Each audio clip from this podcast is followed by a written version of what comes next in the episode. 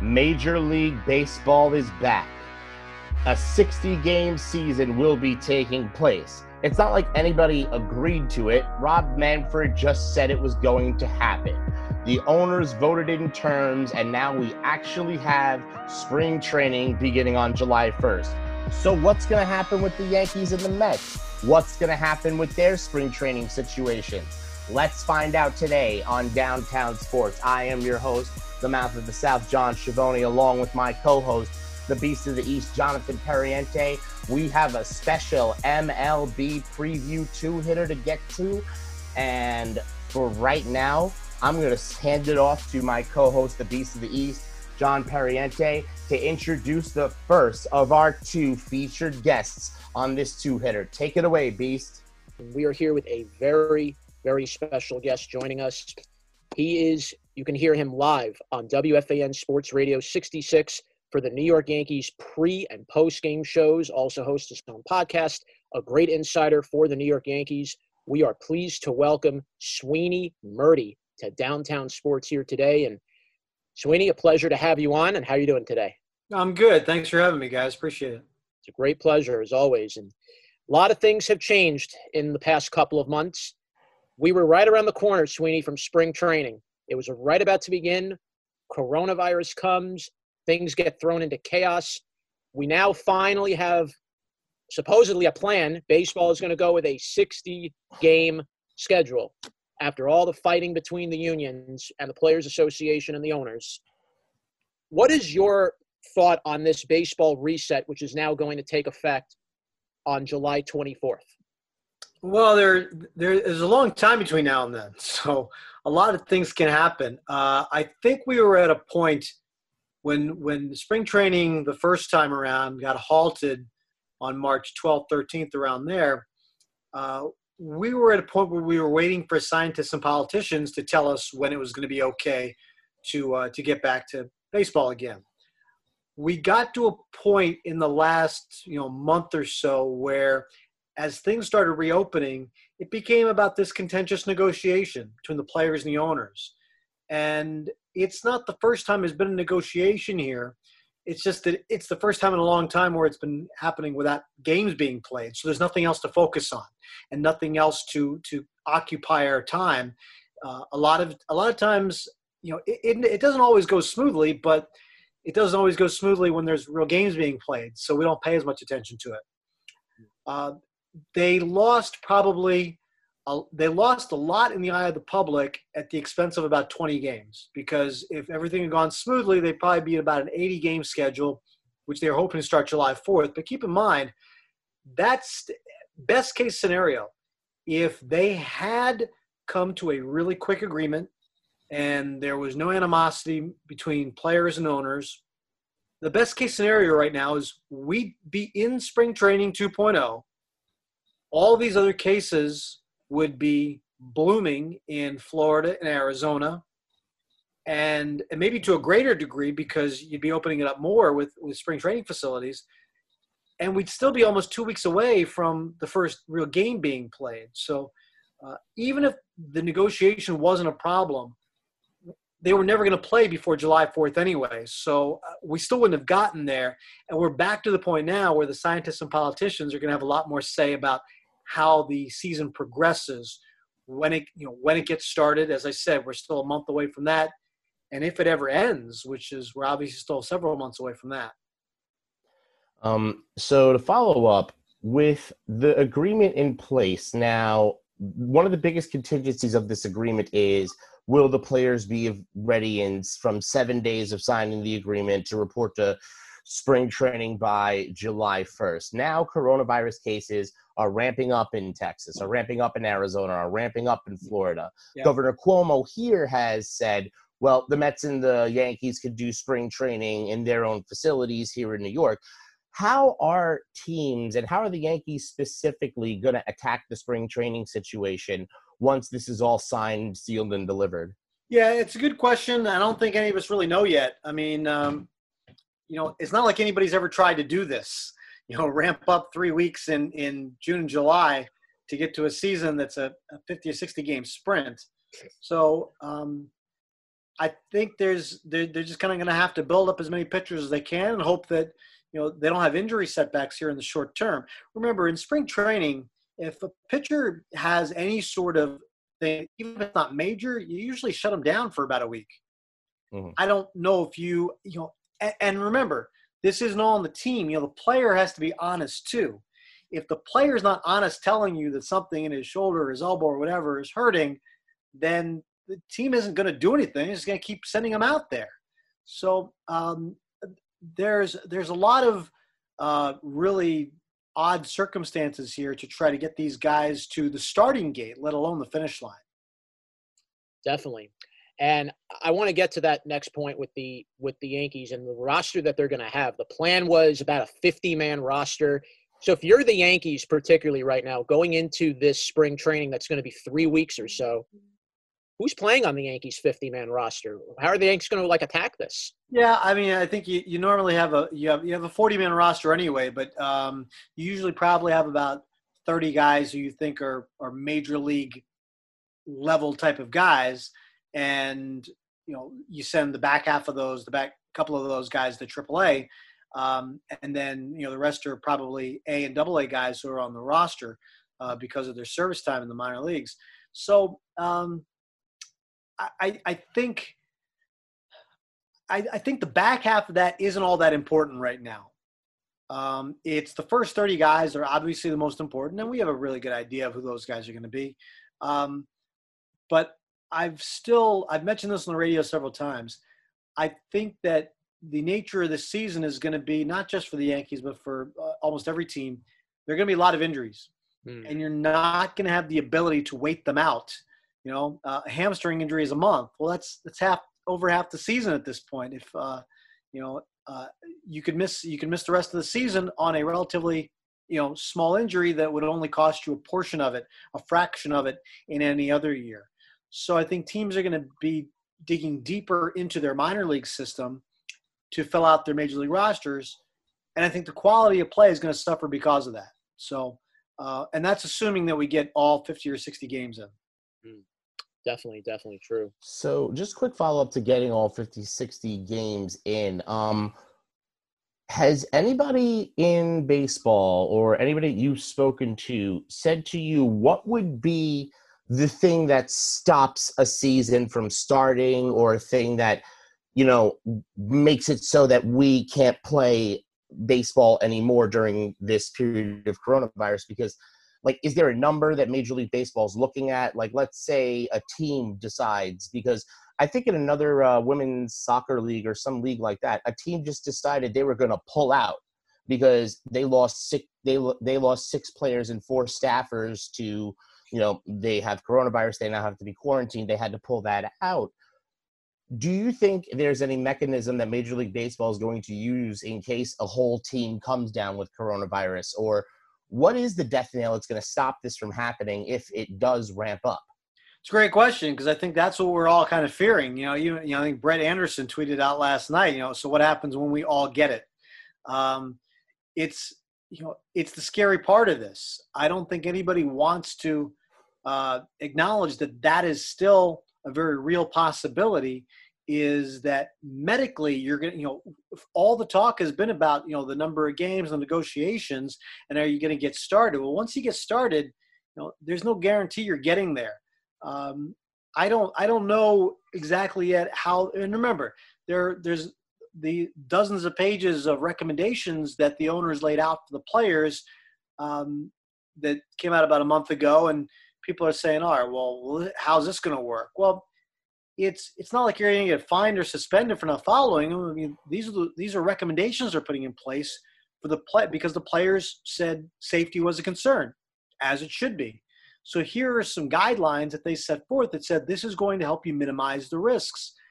And if you don't comply, well, you know, you're the ones putting yourself at risk, basically. So it's going to be up to the players to to be diligent about this. Um, and they're going to have to live this 24 7 as far as making sure where they are at home because you know, you're not in a bubble atmosphere and even if you were it's really going to be hard to contain all these guys um, completely so um, it's a it's a really a, a, lot of things that you have to worry about as you're alluding to uh, just to get started, let alone finish the season. I keep saying it that way, but it's really true. It's a very delicate uh, situation, Sweeny. Absolutely right. And as if things couldn't get more complicated now, not only have you had players speaking out against playing during COVID, now you have a matter that's coming up at the end of next year, at the end of 2021. There's a threat of a possible stoppage, a threat of a strike possibly down the road. How will this kind of impact next year as well? Well, um, I think as long as you know, public health wise, you're allowed to start the season next year, and we're in a different place than we are now. I think I think it's something that's going to be hanging over them, mm. but it's the idea that this is that a lockout could be implemented after the season is over. Um, so, I but remember that gives them lots of time to negotiate leading up to it while games are still being played. We're not necessarily following on every word and relying on statements every day to tell us what's happening because you know I said this is this is a unique situation where we're waiting for them to tell us are there, is there going to be baseball this year and and you're constantly seeking daily updates on negotiation from both sides because the clock is kind of ticking. It's not going to be the case next year. Um, for argument's sake, let's say it's a normal season next year. You know, you're going to be worried about, you know, how your team's doing and putting that team together, and not necessarily what the owners and the players are saying in boardrooms or uh, or on Zoom calls or whatever they're still doing at this point next year. Um, it is it is something that's very delicate, and we've just seen the relationship between these two sides magnified um, right now because there has been a, a, lot of distrust. There are layers of distrust going back decades.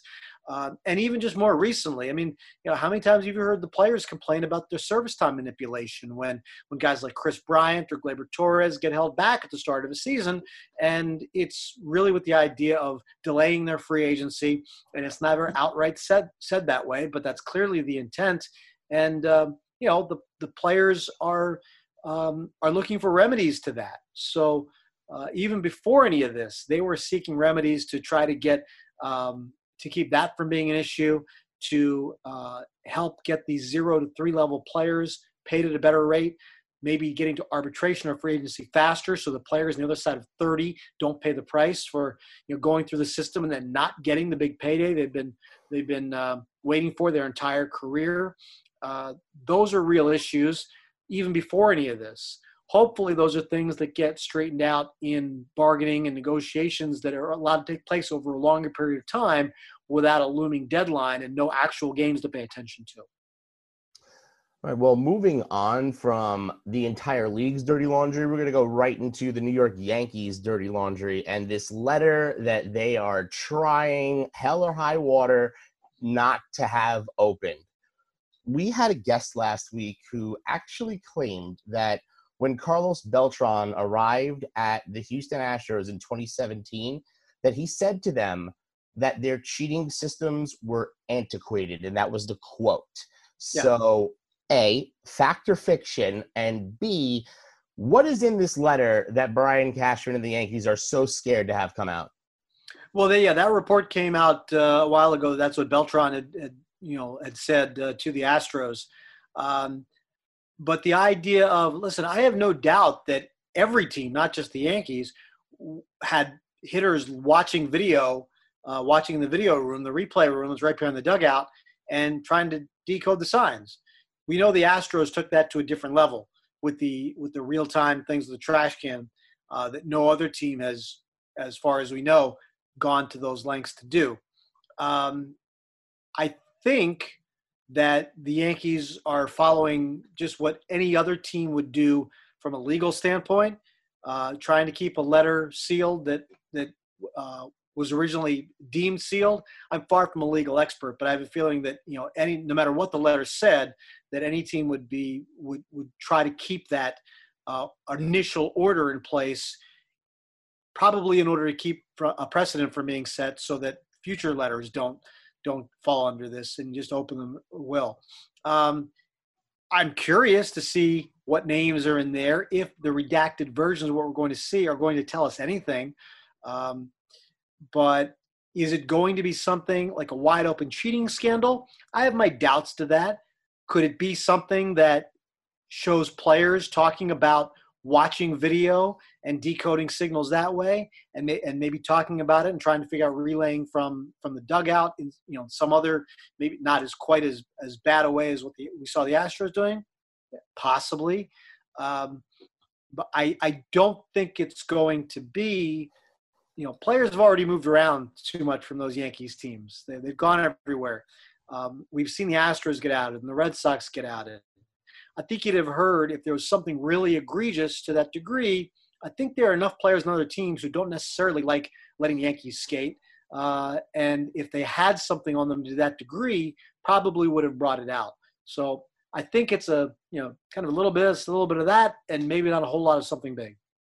Talking with Sweeny Murti, pre and post game show host for the New York Yankees on WFAN Sports Radio 66. As uh, we look at some of the Yankees now that are beginning to come back from injuries here. Aaron Judge, there's been rumors that he might be out for the year, regardless if the season does resume. Aaron Hicks could be coming back by around July from his shoulder surgery from last year. What are the status of some of the main three Yankees in particular, Hicks, Judge, and Giancarlo Stanton? Yeah, we haven't. Uh, the last time we heard about Stanton was that he was he was pretty much ready to go, and Hicks had been ramping up. Remember, he had Tommy John roughly the same schedule that Didi Gregorius did last year, and Didi was already back by this time uh, last season. So just on the count, everyone's a little bit different, but uh, basically from a calendar standpoint, Aaron Hicks should be you know gearing up and ready to go. Uh, it, you know by the time uh, games are ready to start um, assuming no further setbacks. Mm-hmm. Aaron Judge is the one we're all kind of interested in waiting to see because you remember he went through an entire winter's program and started spring training without any issues whatsoever, mm-hmm. uh, and then had to get shut down. So as they're trying to let that rib heal, which they finally found, and again, let me go back to what I was telling you earlier about players needing to tell you if something hurts. You know, the Yankees are taking a lot of grief uh, for not figuring out this thing about Aaron Judge, but Judge went through an entire winter's workout program uh, and didn't complain of anything. So, um, you know, think about, you know, you can't get mad at your doctor for not diagnosing something if you don't tell them what's wrong. So um, I, I, think that's an important thing to get back to where we are with Judge, nobody's really given us an update because they haven't been in a position to do so. You know, they've uh, they haven't had the real formal workouts, and we haven't had the access to the people to tell us what's what. Uh, we haven't seen him working out, and we haven't had the daily access to see what he's doing and how close he is to coming back. So, uh, those are things that I think uh, we should get a better handle on in these next few days. Um, if you know, assuming that uh, we get to a point where players are going to report on July 1st, uh, and get back into the um, idea of getting ready for a season. This is going to be the last question. I know you got things to go and do and take care of, but um, one last thing. Um, you see the way the divisions are now set up in this regional plan um, with this now 60 game season. Exactly how do you think the Yankees and Brian Cashman and Aaron Boone are planning on attacking this season? Because you there, maybe not having a traditional five man rotation. Are we going to see uh, pitchers go three, four innings now instead of going like you know? Are we going to see more of a bullpen session type of thing because these pitchers aren't going to be able to get themselves into being able to throw nine innings in three weeks or six innings or five innings or whatever number of pitches that they're usually used to throwing.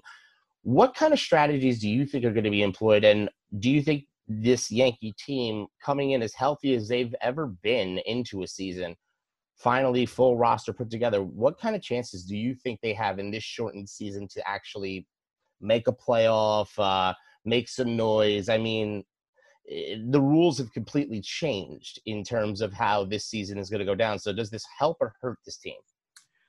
Well, I think every team is going to consider be considered fairly healthy at this point because we haven't had to play any games. Exactly. You haven't had to see anybody. So once you get starting to ramp up again, I think you get a better idea of it. Um, I don't know that everybody's in this mode of three or four innings because remember, it's just because we haven't watched them, you know, it doesn't mean that they're sitting at home doing nothing. You know, they had because remember when sp- they were halfway through spring training and about two weeks away from opening day when the shutdown came. Now, I think at that point in time, everybody was kind of of the you know at least the hopeful mind that okay this is going to last a couple of weeks and then you kind of get back into it. Obviously, it was shut down for a lot longer than that. Now, the pitchers themselves are not on this. Let's take the starting pitchers, for example. They're not on this routine where they've now been throwing 100 pitches in game situations every five days for the last three months. But I'm pretty sure that they're, uh, the work they've been able to do has been reflective of where they are on the calendar with the assumption that they would be playing baseball again at some point later this year. Meaning they're not just throwing you know five you know 20 pitch bullpen sessions uh, like they would be in january. Uh, they're probably you know ramping up their work so they can hit the ground running a little bit. Um, that being said I, I think that because you have expand you know the expanded rosters the ability to use more people and you want to protect your assets from uh, from injury you probably do want to you know maybe piggyback some guys into four or five out uh, five inning outings uh, if that is something that your you know your staff is set up for. Uh, remember the yankees have a strong bullpen you want to get those guys work. So uh, i think you're going to want to take advantage of that too. Um, it's um, it's going to be really something that we'll probably get a better handle of as we get through the three weeks of spring training uh, and see. And I keep calling it spring training. It's going to be in July, but uh, you're going to kind of get a better feel for where guys are. And when you watch a guy work and you see him throw, you know, 60 pitches in, you know, in, in an outing uh, on July 8th or whatever, you're like, okay, this is this is warm up stuff here because he's now probably prepared to go 75 or 80 or 90 pitches in a regular season game. And you can see it acting more like a real game. But I think we have to wait to see how guys are. As far as what their chances are, listen, let's just say 60 games for argument's sake. Anybody can win 35 out of 60 games in a season. Your worst teams will win 35 out of 60 games, uh, most likely, at some point in time. Uh, you have a couple of injuries, you have a bad stretch, uh, it, it hurts your chances. Uh, you've got to you know get out of the gate strong, and you have to stay healthy. Again, I think because of where we are and players coming in in different levels of of health, uh, different levels of shape coming into this, and just the nature of the fact that players get healthy players get hurt in a normal healthy year at a at a really uh, crazy rate. I think that whatever injuries they suffer now uh, are going to be ones that they just won't have enough time to recover from. So you're going to dig so deep into your system. I think the quality of play is going to be a lot different. So that you know, trying to get somebody to go 45 and 15 is going to be really hard. But uh, w- which means that everybody is going to be in this mix of 30 to 40 wins and trying to get yourself into the postseason. It's going to be interesting from that regard but I don't know if anybody can accurately handicap, especially when the ace of your staff is only going to get 10 starts. In this situation, every game with these 60 is going to mean something more than any, maybe more than we ever know. Sweeny Murti, Yankees radio ho- pre and post game show host for the WFAN on Sports Radio 66 and insider for the Yankees. Thank you so much for your time. Thank you for taking some time to join us here today. Thank you, fellas. Appreciate having me. All right. So Sweeny Murti, Yankees insider. And we will be back with our next guest momentarily. We will have Wayne Randazzo join us for the New York Mets, the radio voice for the New York Mets. And we'll get his side of things with the Mets and their ability to restart following the COVID pandemic. We'll be back right after this.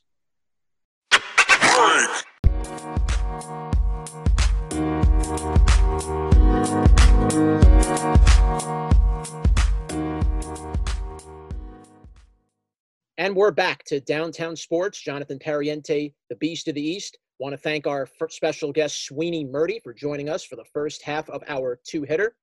And here to introduce our second guest is the mouth of the South, John Schiavone. Ladies and gentlemen, one of the two play by play voices of the New York Metropolitans. He at first was the pregame host for the Mets on uh, 710 WOR. Now their new host, WCBS 880 Radio. He's been a part of the Mets broadcast for a long time, a long time friend of the show. Ladies and gentlemen, Mr. Wayne Randazzo. Wayne, thanks for taking the time to come on, my friend. What's up, guys? How you doing? We're doing good. So, um, words come down spring tra- everybody back to spring training by july 1st governor cuomo has said that they could do spring training in uh, Citi Field. So, what are the Mets' plans for uh, spring training? Uh, has anything come out yet? Uh, where are the players going to report? Are they going to be in Port St. Lucie? Are they going to be in New York? How's that going to work? Yeah, I don't think any of the teams are going to use their spring training facilities except maybe the Blue Jays. They might have to be in Dunedin. I'm not sure if they are allowed to be in Toronto or not but it sounds like everybody else is going to use their actual stadiums for the return.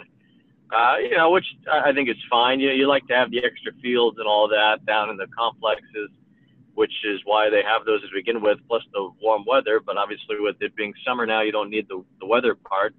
And if there's any spillover as far as the players are concerned, you know, you're not training for a major league and a minor league season. You're really just training the major league guys and the guys who might be major leaguers this year. So you don't need as many players around in camp, and they can use Citi Field. And if they need to, you know, the Mets own the, the ballpark in Brooklyn too at, at Coney Island for the Cyclones, and they can use that uh, as well. So that really shouldn't be uh, much of an issue. You know, the Citi Field has three clubhouses. They've got the home and the road.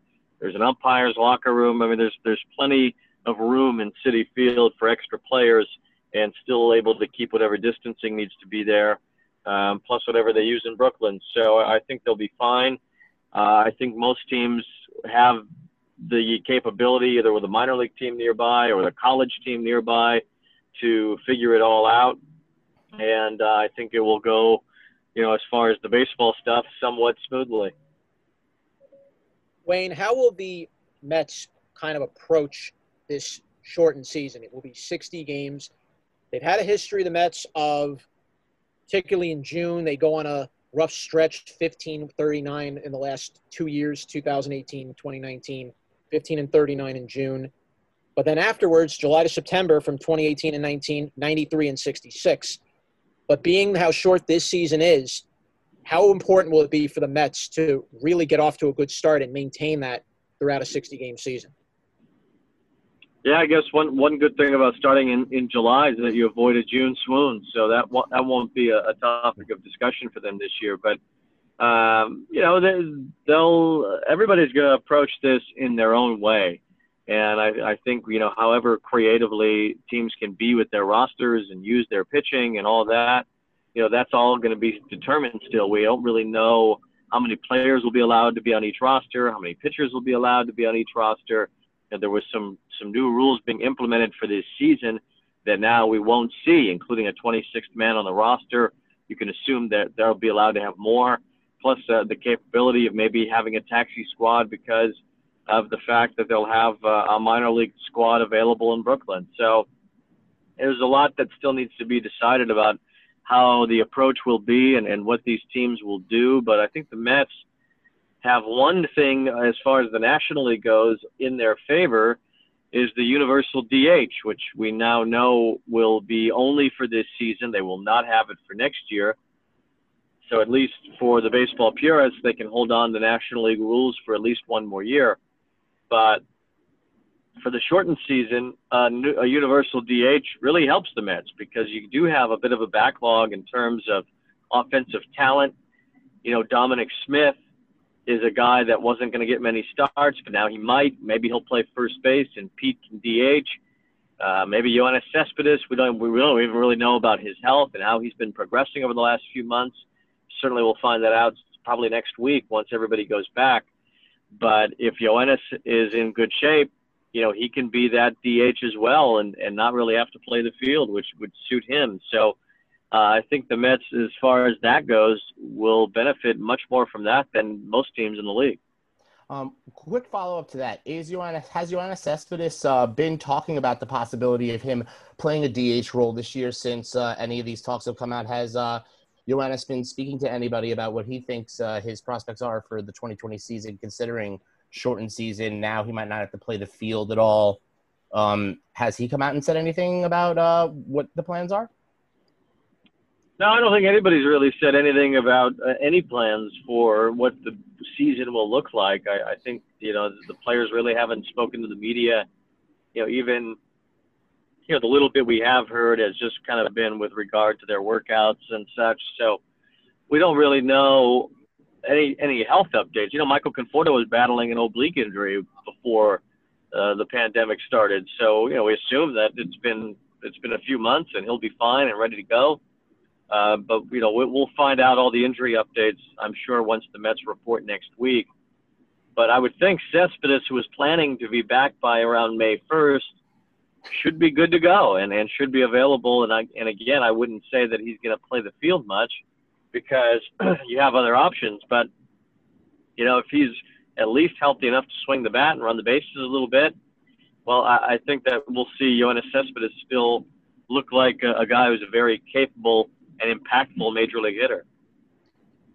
There have been a lot of uh, rumors now with the Mets as far as ownership uh, is concerned.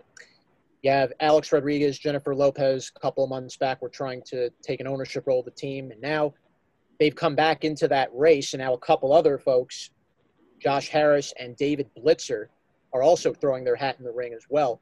Where do you see this going with the Mets as far as ownership change and, and who could take the ownership eventually of the Mets from from the Wilpons? Yeah, it's you know it's almost an impossible thing to to think about right now because you know we we don't know even what the impact would be as far as as the price of the ball club. You know what Fred and Jeff want, um, who they're talking to, aside from what you what you read in, in in the papers and all that. I mean, Jeff mentioned that there are four or five suitors. We don't really know who the others would be outside of the of the A Rod group. Um, so I don't know. I mean, it's it's really tough to speculate about anything with, involving the ownership change, and I'm sure if if one is is about to happen, we'll we'll hear a lot more about it then. Um, so to just follow up on that line of questioning about the ownership change, um, you know, I know we're not hearing much about it. The Wilpons aren't putting much out about it, but do you honestly think that Fred Wilpon is really looking to sell this team at this time? Because we've been hearing reports flirting with it for months, and then you know after the Steve Cohen debacle, you know they they pretty much put a hard line and said we're not speaking about this, and then the next thing we hear is there's five suitors. How serious do you think the Wilpons are about selling the team and about selling SNY? Yeah, it's tough. You know, you know, SNY and, and TV is is such a big moneymaker for any baseball ownership group. Um, you know, I know that the Wilpons love the Mets being in being in control of the Mets. They love the Mets organization. They love being uh, baseball owners. They love the game. They they are actually the longest tenured owners in baseball. Uh, Fred, you know, he took uh, a, a portion of the Mets in 1980, and with 40 years under their belts, they beat Jerry Reinsdorf and the White Sox by one year. Reinsdorf got the White Sox in 81. So Fred and you know especially Fred and Jeff as well. They've been uh, the fabric of New York baseball in the National League for many many years. You know Fred for many decades now, and you know I'm sure it won't be easy to see the team go to a, a different pair of hands. But uh, I think the Wilpons have uh, certainly served the New York Mets and the city and the National League and the major leagues as well as they could for a very long time and I know that they've uh, enjoyed being stewards of, of the organization and of the game. And uh, one of their last major moves that they've made now was having to deal with uh, the fallout from the Houston Astros cheating scandal, which is now seeming to turn into the Major League Baseball cheating scandal, where um, they had to fire Carlos Beltran before he ever coached a game what do you think of the Mets' new managerial hire, and do you think he's a good fit for the team? I think Luis Rojas is a tremendous fit for the team. I think that in, you can even argue that the Mets ended up with the better managerial choice at the end of the day uh, than than what they went with initially. You know, Carlos Beltran had never managed. He certainly was a great player, a Hall of Fame level talent. He certainly is a well-respected person in Major League Baseball. You know, this might cloud some of that, but I still think that Carlos Beltran's name goes a long way in the game. But as far as managerial talent goes, boy, Luis Rojas has done it all to be in the minor league system for as long as he was, to be, have the relationships that he has with the players already, to have the pedigree of being Felipe Alou's son and, and his brother Moises, who he worked for in the Dominican Winter League, won a championship playing in winter ball, just no small feat. You know, Luis is calm as they get. He's a smart baseball guy. I, I think that he's going to be a, a very good fit for what the Mets want and and for being the manager of this team moving forward. So, you know, I think the Mets in, in kind of a backward way ended up ended up moving quite a bit forward. Get you out of here on this very last question. Uh, kind of want to make this a little fun one. You are the your cousin is a major league umpire, Tony Randazzo, and I'm kind of curious how how this has affected him. This COVID nineteen, not being able to play for three months. How has this affected your your cousin and you know him getting back into umpiring a game and you know, how has he been able to really get back into get back into into gear here? You know, baseball coming back now in, in a couple of weeks. Mm.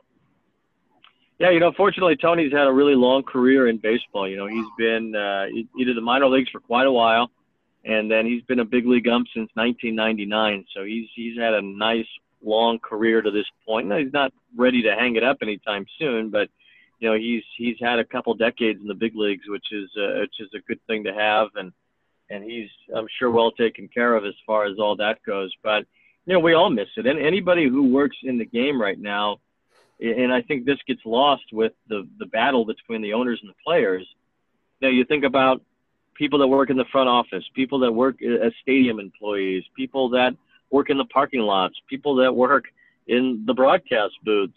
You know, all of us, the writers, everybody, everybody is affected by what's been going on in the game, and not just at the major league level uh, think about all the minor league teams and the minor league owners and the minor league GMs and the minor league broadcasters and front office workers that are going to have no season. You know, at least now it seems like there's going to be a chance to have a major league season, and we don't even know what's really going to happen here with the with the virus and and if this if the surges in in cases are going to get to a point where it's going to have to shut everything down again.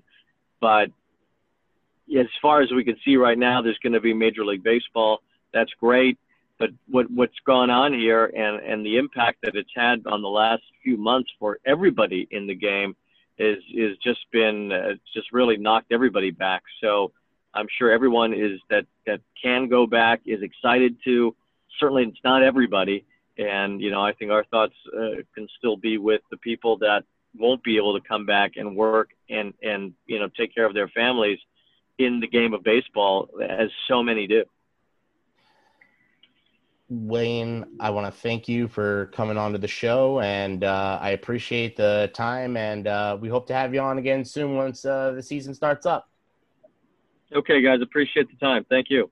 Thank you, ladies and gentlemen. That was Wayne Randazzo, play-by-play voice of the New York Mets on the radio, alongside Howie Rose. You could hear them call Mets games this season on WCBS 880 AM radio. Now, John, we're about to wrap this show up. We're going to wrap up this special two hitter. I also want to thank Sweeny Murti for being on the show in the first segment. John, where could they hear us? We are available on nine different sites. We are on Breaker, we are on Anchor, Spotify, Radio Public, Overcast, Pocket Casts, Google Podcasts, Apple Podcasts, and now on our newest home, Castbox.fm. You can listen to us on any of those nine sites. We're on every Tuesday or Wednesday. We will have a live episode or rant and or rant up every week. We are downtown sports where sports comes home. And with that, for the Beefs to the East, Jonathan Pariente, I want to thank Shane Sullivan, our engineer behind the glass. I want to thank Chris DeLarge and Tony Manville, our research team, for all those guys. I'm the mouth of the South, John Schiavone. This is Downtown Sports. Yeah.